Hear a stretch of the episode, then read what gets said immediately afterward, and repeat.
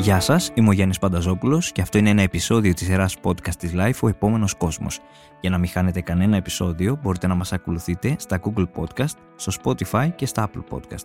Σήμερα θα μιλήσουμε για τις πρωτότυπες ιδέες, οι οποίες είναι βασισμένες στις νέες τεχνολογίες, με αφορμή τον 13ο Διαγωνισμό Καινοτομίας και Τεχνολογίας, NBG Business Seeds της Εθνικής Τράπεζας.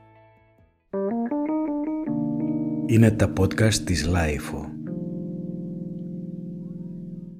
Μέσα από τις δράσεις και τις πρωτοβουλίες του προγράμματος NBG Business Seeds αναδεικνύουμε ιδέες.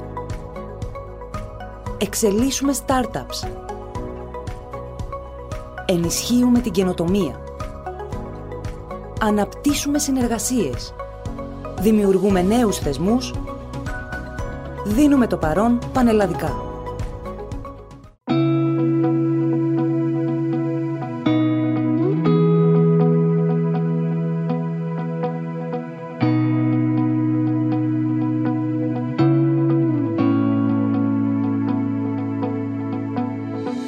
Ποια είναι τα συστατικά επιτυχίας τα οποία μπορούν να πυροδοτήσουν την εγχώρια καινοτομία, με ποιους τρόπους μπορούμε να αξιοποιήσουμε την τεχνολογία για να βελτιώσουμε πτυχές της ζωής μας και πώς μια έξυπνη ιδέα είναι ικανή να μετασχηματίσει μια ολόκληρη κοινωνία. Το NBG Business Seeds είναι ένα ολοκληρωμένο πρόγραμμα το οποίο περιλαμβάνει δράσεις ανάδειξης και προβολής καινοτόμων ιδεών και έργων, εκπαίδευσης και καθοδήγησης ομάδων, παροχής υποδομών, δικτύωσης και χρηματοδότησης. Σε συνεργασία με τα πανεπιστημιακά ιδρύματα της χώρας, αναδεικνύει και βοηθά να οριμάσουν οι επιχειρηματικές ιδέες που πηγάζουν από τα αμφιθέατρα των πανεπιστημίων και τους παραγωγικούς χώρους.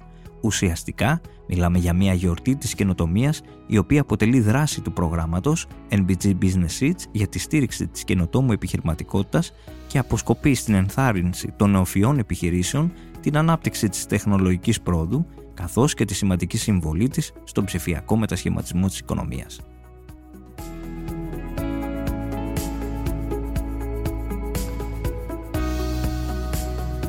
Στα δύο επεισόδια της σειράς που θα ακολουθήσουν, η Life θα φιλοξενήσει τους 10 νικητές του 12ου Διαγωνισμού Καινοτομίας και Τεχνολογίας NBG Business Seeds και θα ακούσουμε ιστορίες, σκέψεις και εμπειρίες από πρόσωπα των οποίων οι πρωτότυπες προτάσεις τους κέρδισαν, ενώ με τις φιλόδοξες ιδέες τους μας εμπνέουν ως επιτυχημένα παραδείγματα νεοφυούς επιχειρηματικότητας στην Ελλάδα. Αν θέλετε και εσείς να δώσετε στην ιδέα σας την ευκαιρία να αναδειχθεί και να γίνει πράξη, μπορείτε να επισκεφτείτε τη σελίδα www.nbg.gr/competition για περισσότερες πληροφορίες, αλλά και για να δηλώσετε συμμετοχή ως και τις 4 Οκτωβρίου του 2022 και ώρα 3 το μεσημέρι.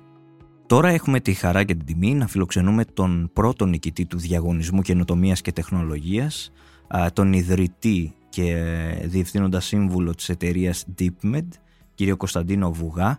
Είναι μια εταιρεία που βραβεύτηκε με χρηματικό έπαθλο 20.000 ευρώ για ένα διαγνωστικό σύστημα τεχνητής νοημοσύνης για σταδιοποίηση του καρκίνου πολλαπλών τύπων μέσω ανίχνευσης μεταστάσεων σε λεμφαδένες από ψηφιοποιημένα πλακίδια μικροσκοπίου.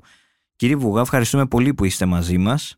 Γεια σας κύριε Πανταζόπουλε, ευχαριστούμε πολύ για την πρόσκληση. Μεγάλη μας χαρά που βρισκόμαστε μαζί σας. Και για μας και συγχαρητήρια κιόλας, γιατί είναι πολύ σημαντικό στην εποχή μας το ότι ναι μεν παίρνετε το βραβείο, αλλά είστε και ο πρώτος νικητής. Τι σηματοδοτεί αυτό για σας, τι σημαίνει αυτή η βράβευση?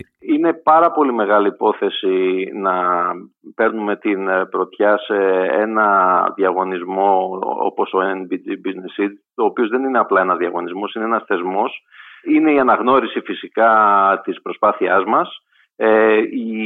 Σηματοδοτεί για εμάς την εισαγωγή μας στην επόμενη φάση της πορείας μας, όπου και με τη βοήθεια του διαγωνισμού θα μπορέσουμε να εξασφαλίσουμε τις επενδύσεις που απαιτούνται, προκειμένου αυτό που κάνουμε να προχωρήσει και πέραν των ορίων της χώρας σε επίπεδο ευρωπαϊκό και στα υπόλοιπα σημεία του κόσμου, όπως Μέση Ανατολή και Αμερική, όπως ελπίζουμε. Από ό,τι καταλαβαίνω, το προϊόν σας αφορά την έγκαιρη και ακριβή ανίχνευση μεταστάσεων στους λεμφαδένες. Πείτε μας λίγα λόγια. Πολύ σωστά το θέσατε. Αυτό το οποίο ακριβώς κάνουμε είναι το σύστημα, πρώτα απ' όλα είναι ένα σύστημα υποβοήθησης, διαγνωστικής υποβοήθησης, το οποίο δεν αφαιρεί ουσιαστικά τη δουλειά από έναν παθολόγο ανατόμο, αλλά τον βοηθάει να επιτελέσει τη διάγνωσή του ταχύτερα και με μεγαλύτερη ακρίβεια. Άρα δεν ερχόμαστε να αντικαταστήσουμε τους γιατρούς, αλλά να τους υποβοηθήσουμε. Παθολογοανατόμους, γιατί η παθολογοανατομία είναι μια κεντρική ειδικότητα όσον αφορά όλες τις διαγνωστικές διαδικασίες, πόσο δε μάλλον στον καρκίνο. Και αυτό το οποίο κάνουμε είναι ότι επικεντρωνόμαστε στο να τους υποβοηθούμε να διαγνώσουν τη σταδιοποίηση της νόσου, δηλαδή πόσο πολύ έχει απλωθεί ο καρκίνος στο σώμα, αν έχει ξεφύγει από την αρχική του εστία.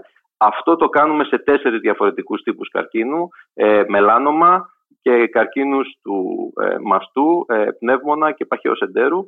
Και μάλιστα έχουμε τη χαρά να μπορούμε να πούμε ότι το συγκεκριμένο αυτό σύστημα που στηρίζεται σε τεχνητή νοημοσύνη είναι το μοναδικό σύστημα στον κόσμο που μπορεί να το κάνει αυτό ταυτόχρονα και για τους 4 τύπους, τη στιγμή που ο ανταγωνισμός αυτή τη στιγμή το κάνει μόνο για καρκίνο του μαστού και για καρκίνο του παχαιός εντέρου, αλλά με 2 διαφορετικά συστήματα. Τι ήταν αυτό που σας παρακίνησε να εστιάσετε σε ένα πάρα πολύ σημαντικό πρόβλημα που απασχολεί και εκατομμύρια ανθρώπους, όπως είναι ο καρκίνος? Αυτό έχει να κάνει ως επιτοπλίστων με το ερευνητικό μου background, μιας και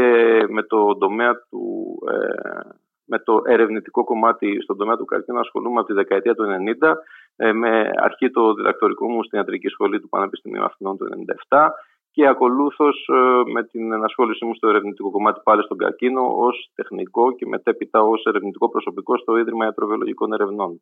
Από εκεί και πέρα, το κομμάτι, όπως είπα, του συγκεκριμένου προϊόντος δημιουργήθηκε, η ιδέα, ας το πούμε, δημιουργήθηκε ως απάντηση σε ένα ήδη υπαρκτό και τεράστιο πρόβλημα, το οποίο είναι η έλλειψη των παθολογοανατόμων σε παγκόσμιο επίπεδο, το οποίο προκαλεί διαγνωστικές καθυστερήσεις και μείωση στην ποιότητα διάγνωσης με φοβερές επιπτώσεις για τους καρκινοπαθείς, μια τόσο ευαίσθητη ομάδα. Άρα, από ό,τι καταλαβαίνω, και αυτή η βελτίωση της ποιότητας των διαγνώσεων που προσπαθείτε να κάνετε, φαντάζομαι στόχος είναι και η αύξηση του προσδόκιμου ζωής των ανθρώπων. Αυτός δεν είναι ένας από τους στόχους, είναι ο μοναδικός στόχος. Είναι από τη στιγμή που μπορούμε να μειώσουμε. Ξέρετε, οι διαγνωστικές καθυστερήσεις πολλές φορές φτάνουν μέχρι και τους 2 μήνες.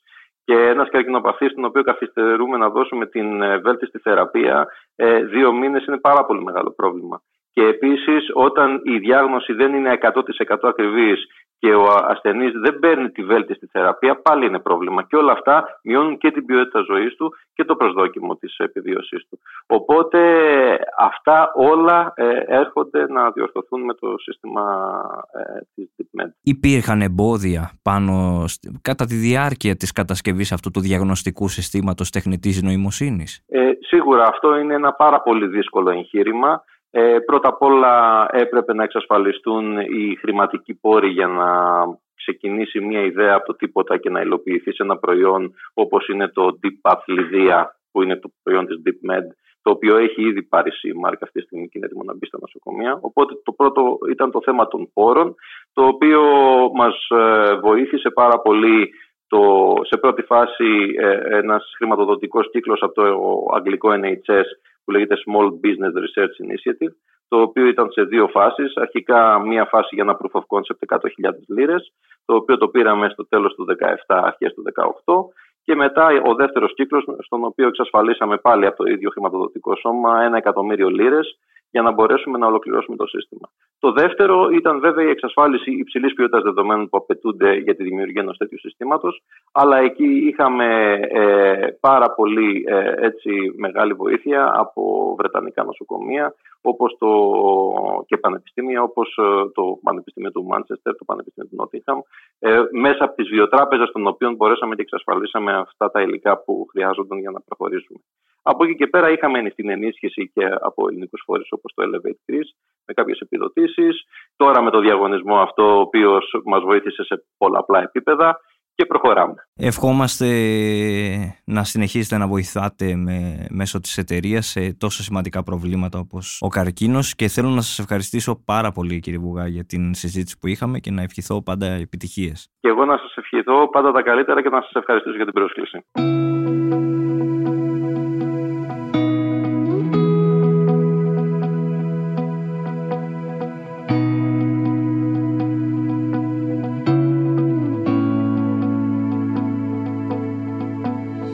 δεύτερο βραβείο για το Διαγωνισμό Καινοτομίας και Τεχνολογίας με χρηματικό έπαθλο 10.000 ευρώ πήγε στην εταιρεία GEP που κατασκευάζει drones για χρήση από γεωπόνους και καλλιεργητές, καταγράφοντας την υγεία φυτών και καλλιεργειών με στόχο την αύξηση της παραγωγής, την μείωση του κόστους και των φυτοφαρμάκων.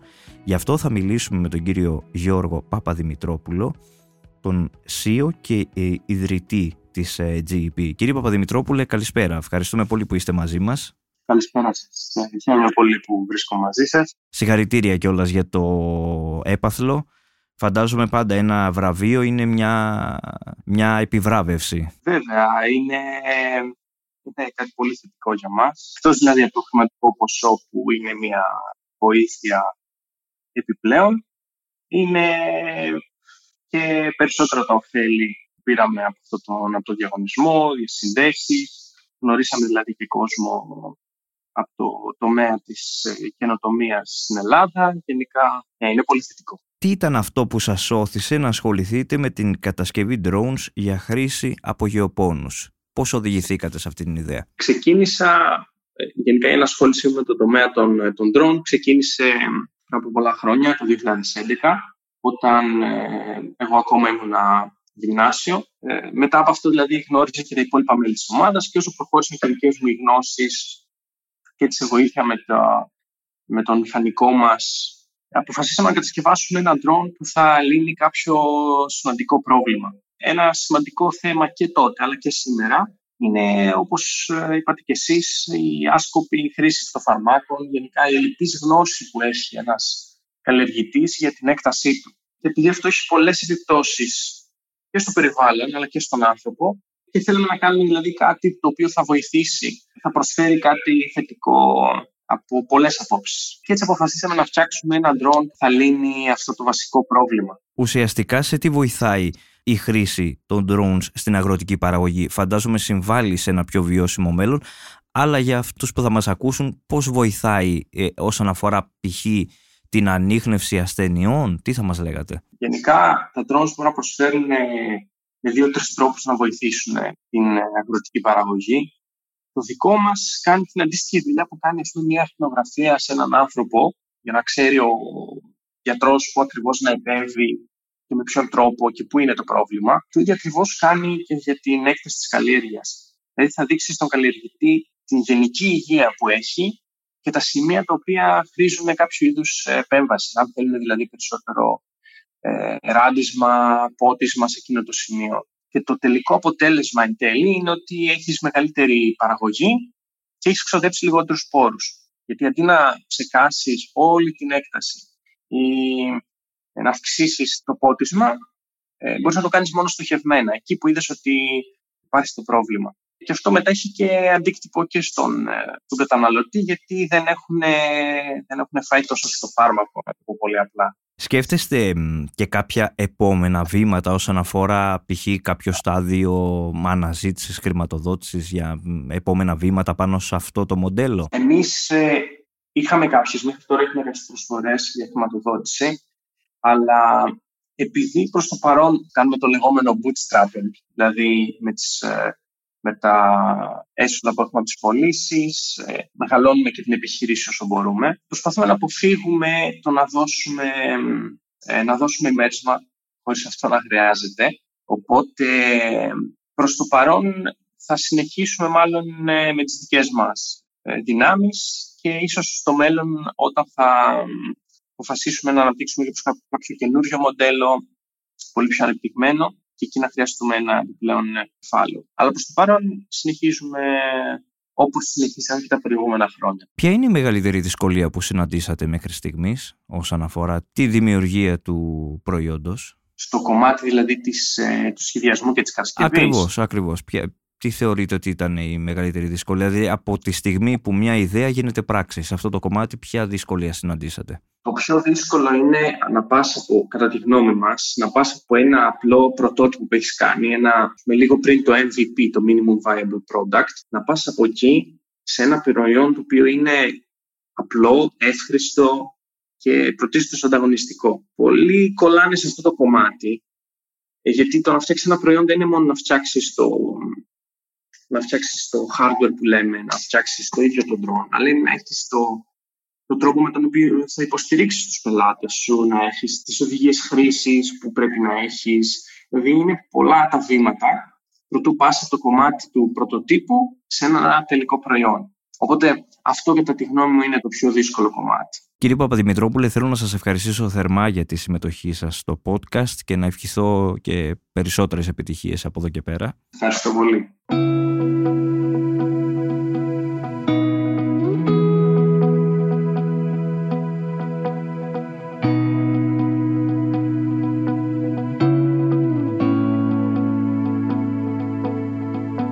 Και τώρα έχουμε μαζί μας την κυρία Άννα Χλιούρα, συνιδρύτρια της εταιρείας Ηλεκτρόνιο, τη startup που δημιούργησε το δικό της ηλεκτρικό πατίνι για ασφαλή και άνετη μετακίνηση. Πρόκειται για ένα μοντέλο ηλεκτρικού πατινιού που εστιάζει στην ασφάλεια και στην άνεση, εξυπηρετώντας ανάγκες μετακίνησης στο αστικό περιβάλλον. Κυρία Χλιούρα, καλησπέρα σας. Καλησπέρα. Ευχαριστούμε πολύ που είστε μαζί μας. Συγχαρητήρια κιόλας για τη βράβευσή σας. Ευχαριστώ πολύ, χαρά μου. Να υποθέσω ότι χρησιμοποιείτε συχνά ηλεκτρικά πατίνια και έτσι οδηγηθήκατε στην έμπνευση του προϊόντος που βραβεύτηκε, το πατίνι. Η ιστορία σε μας έχει έρθει λίγο διαφορετικά με την ανάπτυξη αυτού του ηλεκτρικού πατινιού. Η αλήθεια είναι ότι εμείς ξεκινήσαμε το 2015 ως startup, βλέποντας μεγάλο μέλλον στην ηλεκτρική μετακίνηση και η αρχή έγινε με ηλεκτρικά ποδήλατα. Οπότε το 2019 είδαμε ότι υπάρχει τρέν και με το ηλεκτρικό πατίνι και θεωρήσαμε τι καλύτερο αυτό το know-how που έχουμε στα ηλεκτρικά ποδήλατα και εμπνευσμένοι από αυτά να το μεταφέρουμε στο ηλεκτρικό πατίνι. Γι' αυτό είναι αρκετά διαφορετική η πρότασή μας. Εστιάζουμε σε άλλα χαρακτηριστικά από τους περισσότερους, ενώ οι περισσότεροι στο πατίνι εστιάζουν στο portability. Όπως πολύ σωστά αναφέρατε, εμείς εστιάζουμε στην άνεση και στην ασφάλεια και παράλληλα και στη μεταφορά μικρού φορτίου. Οπότε αυτό το χαρακτηριστικό στη δική μας πρόταση είναι ότι παρουσιάζουμε και μία νέα κατηγορία ηλεκτρικού πατινιού, αυτή των cargo ηλεκτρικών πατινιών, που μπορούν να εξυπηρετήσουν και υπηρεσίες last mile delivery. Πόσο διαρκεί η κατασκευή ενός πατινιού? Γενικά εμείς έχουμε σαν εργαστήριο μία on-demand παραγωγή, δηλαδή δεν υπάρχει κάτι σε στόκ. Αλλά παράλληλα μπορεί να τρέχουν και διαφορετικές παραγγελίες, επειδή εξυπηρετούμε τόσο ιδιώτες όσο και εταιρείες. Θα πω έναν μέσο όρο. Ένα πατίνι σε εμάς μπορεί να κατασκευαστεί μέσα σε 3 εβδομάδες. Δεν είναι απαραίτητο ότι η ίδια η κατασκευή θα διαρκέσει τόσο. Μπορεί να είναι και η συλλογή των πρώτων υλών ή παράλληλα να γίνονται και άλλες παραγγελίες. Οπότε, ναι, αυτό. Ο μέσος όρος κατασκευής στο εργαστήριό μας είναι 20 εργάσιμες ημέρες. Επειδή ασχολείστε με λύσεις μικροκινητικότητας μέσα στην πόλη, τώρα θέλω να σας ρωτήσω την απορία που έχουν φαντάζομαι οι περισσότεροι συμπολίτες μας. Μπορεί η Αθήνα να είναι μια πόλη για μετακινήσεις είτε με ένα ηλεκτρικό πατίνι είτε με ένα ηλεκτρικό ποδήλατο? Σίγουρα μεγάλα αστικά κέντρα όπως η Αθήνα και η Θεσσαλονίκη που δραστηριοποιούμαστε έχει έλλειψη υποδομών. Σίγουρα το πατίνι, ειδικότερα στην Αθήνα, επειδή κατά βάση σαν είδος μετακίνησης προορίζει ως συνδυαστικό μέσο, μπορεί να έχει αρκετές εφαρμογές, γιατί μπορείς να το χρησιμοποιήσεις σε μια περιοχή και να το συνδυάζεις με το μετρό, για παράδειγμα, αλλά σίγουρα πρέπει να γίνουν αρκετά ακόμη βήματα σε επίπεδο υποδομών σε σχέση με άλλες ευρωπαϊκές πόλεις, για να το υιοθετήσουν ακόμη περισσότεροι χρήστες και σίγουρα, επειδή εμείς απευθυνόμαστε και σε εταιρείες και ακόμη περισσότερες εταιρείες να νιώσουν εμπιστοσύνη για να το χρησιμοποιήσουν για τις υπηρεσίες και τις εφαρμογές, τις λειτουργίες των εταιρειών τους. Ποια είναι τα επόμενα σχέδιά σας λοιπόν? Τι άλλο έχετε στα σκαριά? Τα επόμενα σχέδια ως εταιρεία είναι ότι την επόμενη χρονιά ουσιαστικά σκεφτόμαστε να βάλουμε μια ανανεωμένη έκδοση του πατίνι.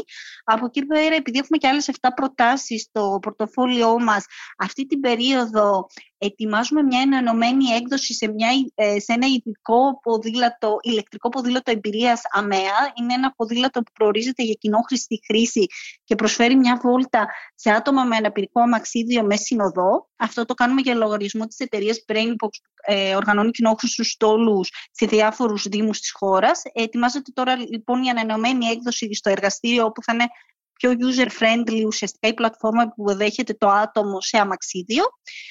Και παράλληλα στο τέλος του έτους ετοιμάζουμε πάλι ένα νομίζω αρκετά ενδιαφέρον μοντέλο θα είναι ένα ηλεκτρικό add-on το οποίο θα προσαρμόζεται σε χρήστες αμαξιδίου και θα μετατρέπει το αμαξίδιό τους σε ηλεκτρικό χειρίλατο ποδήλατο. Οπότε αυτά είναι τα δύο άμεσα project που τρέχουμε. Και παράλληλα σίγουρα τη νέα χρονιά θα δείτε και κάτι ανανεωμένο και στο πατήλι. Τέλεια, θα τα περιμένουμε. Για να κλείσουμε, περιμένατε ότι θα είστε ανάμεσα στους 10 νικητές των βραβείων καινοτομίας και τι σημαίνει για σας αυτό το βραβείο? Η αλήθεια είναι ότι δεν το περιμέναμε γιατί αρκετές φορές είχαμε προσπαθήσει το συγκεκριμένο διαγωνισμό και δεν τα είχαμε καταφέρει. Παρ' όλα αυτά, επειδή έχουμε διανύσει αρκετά βήματα ως startup, είδαμε ότι έχει ένα ξεκάθαρο value proposition η συγκεκριμένη πρόταση του πατινιού, οπότε πιστεύαμε ότι θα πάει καλά. Αλλά η αλήθεια είναι ότι χαρήκαμε ιδιαίτερα όταν ήμασταν στους 10 νικητές, γιατί σε εμάς είναι και μια επιβράβευση του κόπου μας και ένα μπουστάρισμα αρχικά ψυχολογικό για τα επόμενά μας βήματα και από εκεί και πέρα μας δίνει την ευκαιρία να επικοινωνήσουμε σε ακόμη περισσότερο σε αυτό που κάνουμε. Οπότε ήταν μια πολύ ωραία συγκυρία αυτή το καλοκαίρι γιατί δημιουργήσε και άλλο μπάζ για το προϊόν μας. Κυρία Χλιούρα, ευχαριστώ πολύ για τη συζήτησή μας. Και εγώ ευχαριστώ. Να είστε καλά, καλή συνέχεια.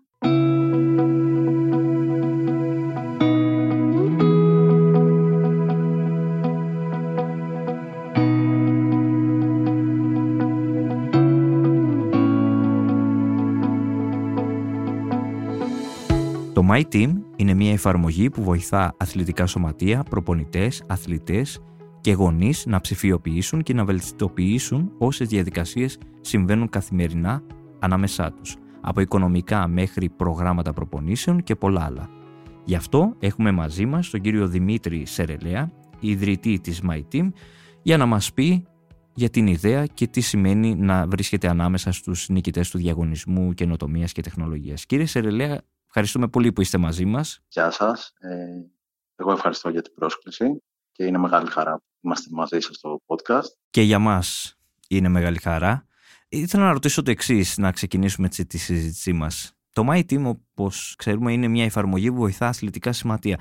Πώς προέκυψε η ιδέα, πώς καταλήξατε σε αυτή την εφαρμογή? Η ιδέα προέκυψε από προσωπική ενασχόληση τόσο σε μικρότερη ηλικία σαν αθλητής, αλλά και αργότερα από άλλες θέσεις με αθλητικά σωματεία και βλέποντας ότι είναι αρκετά πίσω στο κομμάτι του ψηφιακού μετασχηματισμού και λόγω της δουλειάς μου και της εμπειρίας μου στο ψηφιακό κομμάτι όλα αυτά τα χρόνια, κρίναμε ότι θα ήταν καλό να ξεκινήσουμε μια διαδικασία, να βοηθήσουμε πρώτα κάποια σωματεία που είχαμε εμείς προσωπικές επαφές και ξεκινώντας αυτή τη διαδικασία και αυτή την εφαρμογή σε, ας πούμε, πιο φιλικό επίπεδο, μπορέσαμε να διακρίνουμε πώς πρέπει να στηθεί όλο αυτό και σιγά σιγά είδαμε ότι υπήρχε ενδιαφέρον από αρκετούς συλλόγους και έτσι δημιουργήθηκε το προϊόν πάνω στο οποίο τρέχει πλέον αυτή η επιχείρηση που ονομάζεται MyTeam. Συνεργάζεστε δηλαδή, από ό,τι καταλαβαίνω, με μεγάλους συλλόγους στην Ελλάδα? Το MyTeam το χρησιμοποιεί αυτή τη στιγμή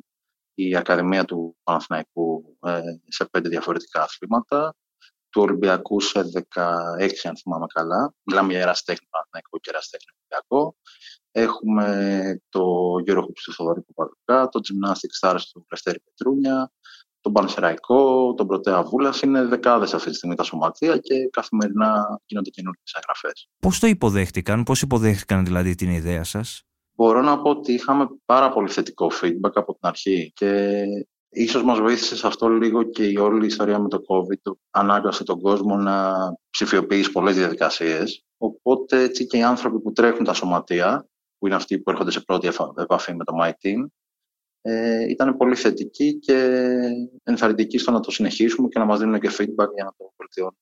Θα θέλατε να μας δώσετε ένα παράδειγμα ψηφιοποίησης από την εφαρμογή με την έννοια είτε αθλητικού σωματείου, είτε για προπονητή, είτε για αθλητή, για να γίνει πιο κατανοητό στους ακροατές μας? Μέχρι τώρα συνήθως η διαδικασία θα προσπαθήσω να σας πω έτσι, εν συντομία, ένα συνολικό πακέτο, το τι μπορεί να κάνει ένας σύλλογος. Μέχρι τώρα η διαδικασία εγγραφής ήταν ότι το παιδάκι ερχόταν στο σύλλογο, συμπλήρωνε κάποιο χαρτί, αυτό το χαρτί το καταχωρούσαν σε κάποιο Excel, μετά θα έπρεπε να το περάσουν σε κάποιο άλλο Excel όπου θα φτιάχνανε τα τμήματα, μετά ίσως κάποιο άλλο Excel ή κάποιο άλλο πρόγραμμα όπου θα έπρεπε να γίνουν τα προγράμματα προπονήσεων και με κάποιο τρόπο θα έπρεπε να επικοινωνήσει ο σύλλογος προς τους γονείς του παιδιού τις ώρες προπονήσεων που θα μπορούσαν να ήταν με SMS, με email, Viber, κάποια άλλη μέθοδο.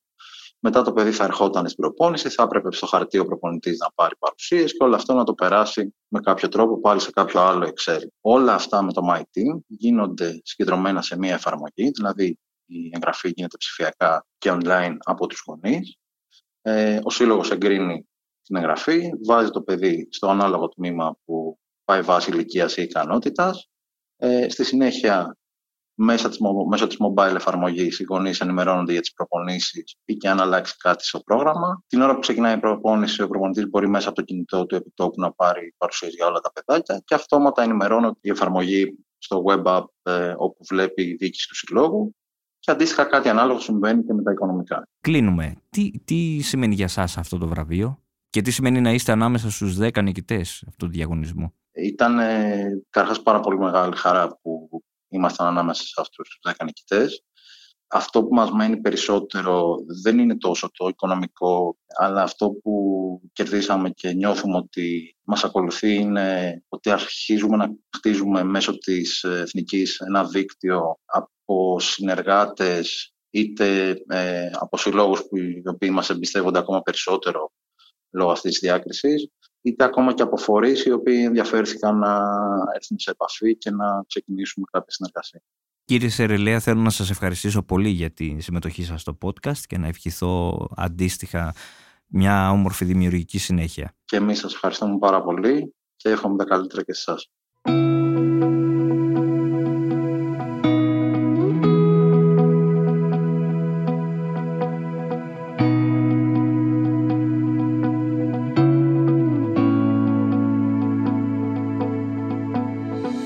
Η Kryptonio Wallet δημιούργησε ένα πορτοφόλι κρυπτονομισμάτων χωρίς κλειδί, ώστε οι χρήστες να μην χρειάζεται πλέον να ανησυχούν για τη διαχείριση των ιδιωτικών κλειδιών ή την ασφαλή αποθήκευση φράσεων αρχικής σελίδας. Χρησιμοποιώντας προηγμένη κρυπτογραφία και βιομετρία προσώπου, παρέχεται στον χρήστη ασφάλεια και απολότητα στη διαχείριση των κρυπτονομισμάτων του.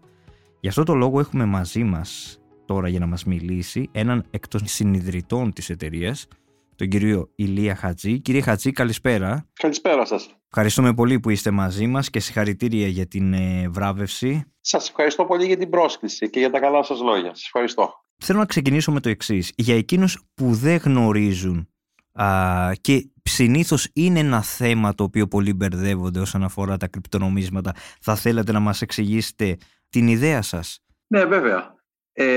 Στην κρυπτογραφία υπάρχει ένα ιδιωτικό κλειδί που αποτελεί έναν πολύ ισχυρό τρόπο και διασφαλίζει την κατοχή των κρυπτονομισμάτων. Αλλά συγχρόνως αποτελεί μια αδυναμία, μια χιλιοπτέρνα, που η απώλειά του μπορεί να κοστίσει πολύ ακριβά. Φαντάζομαι ότι έχετε διαβάσει και μπορεί να έχετε ακούσει ότι από το 2010 έχουν χαθεί περισσότερο από 100 δισεκατομμύρια δολάρια αξίας κρυπτονομισμάτων, είτε από κλοπές που έγιναν από hackers, είτε λόγω της απώλειας των ιδιωτικών κλειδιών λόγω ανθρώπινου λάθους. Δηλαδή το έχασε ο άνθρωπος. Εμείς λοιπόν με το Kryptonio έχουμε φτιάξει ένα πορτοφόλι που δεν έχει ιδιωτικά κλειδιά και δεν χρησιμοποιεί κωδικούς πρόσβασης. Οπότε με έναν πολύ εύκολο τρόπο, με κρυπτογραφία, με multi-party computing και με βιομετρικά προσώπου, στην ουσία άνθρωποι χωρίς τεχνικές γνώσεις μπορούν να χρησιμοποιήσουν το πορτοφόλι μας και αποκλείουμε στην ουσία την πιθανότητα κλοπής και απώλεια των κρυπτονομισμάτων. Πόσο καιρό ουσιαστικά δουλεύετε πάνω σε αυτό το project? Δουλεύουμε τα τελευταία 3 χρόνια και προέκυψε η ενασχόλησή μας με αυτό, διότι στο παρελθόν είχαμε δημιουργήσει άλλα πορτοφόλια με άλλες τεχνολογίες, οι οποίες δεν θα έλεγα ότι έλυναν το πρόβλημα όπως το λύνουμε αυτή τη στιγμή. Και αν και με τις εταιρείες αυτές είχαμε εξασφαλίσει χρηματοδότηση, τελικά τα προϊόντα εκείνα δεν είχαν σημαντική διαφορά από άλλα πράγματα που ήδη υπήρχαν στην αγορά, οπότε κάποια στιγμή αποφασίσαμε να σταματήσουμε εκείνες τις προσπάθειες και να το προσεγγίσουμε το πρόβλημα εκ νέου με έναν τελείως διαφορετικό τρόπο.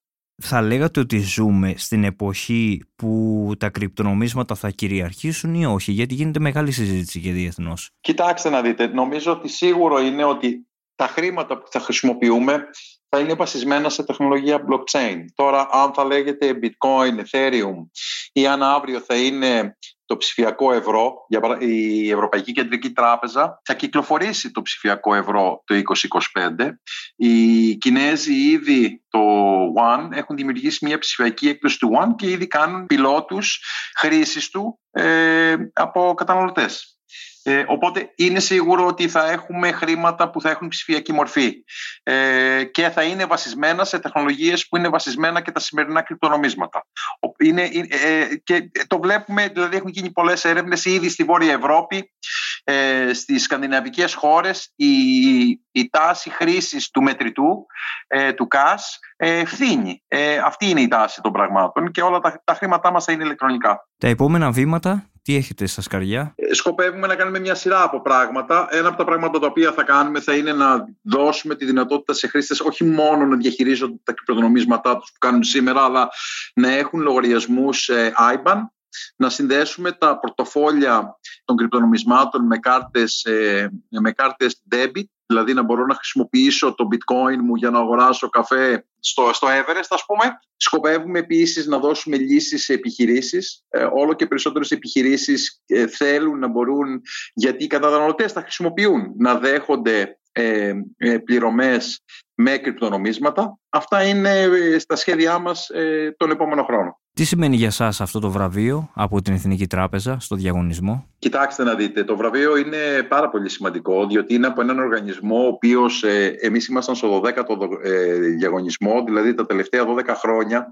έχει αγκαλιάσει την καινοτομία και μέσα από τον διαγωνισμό αυτόν έχουν ξεπηδήσει και εταιρείες οι οποίες είναι εν δυνάμει μονόκεροι, εταιρείες δηλαδή που αξίζουν 1 δισεκατομμύριο, όπως είναι η Blue Ground. Οπότε είναι πολύ σημαντική η βράβευση και ήταν μεγάλη πρόκληση για εμάς. Από εκεί και μετά μας έχει δώσει η βράβευση μια μεγάλη προβολή. Απ' την άλλη επίσης μας έχει φέρει πολύ κοντά με δυνητικούς επενδυτές, οι οποίοι θα μας δώσουν εκείνα τα καύσιμα που χρειαζόμαστε για να κάνουμε το επόμενο βήμα και να μπορέσουμε να φτάσουμε το προϊόν μας στον κάθε καταναλωτή. Κύριε Χατζή, θέλω να σας ευχαριστήσω θερμά για την παρουσία σας και θα παρακολουθούμε με ενδιαφέρον την ανάπτυξη του project σας. Σας ευχαριστώ πολύ. Να είστε καλά.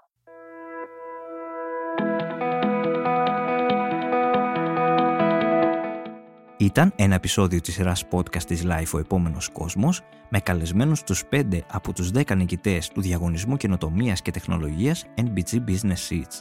Μην χάσετε το επόμενο επεισόδιο, στο οποίο θα μας μιλήσουν οι υπόλοιποι 5 νικητές του διαγωνισμού.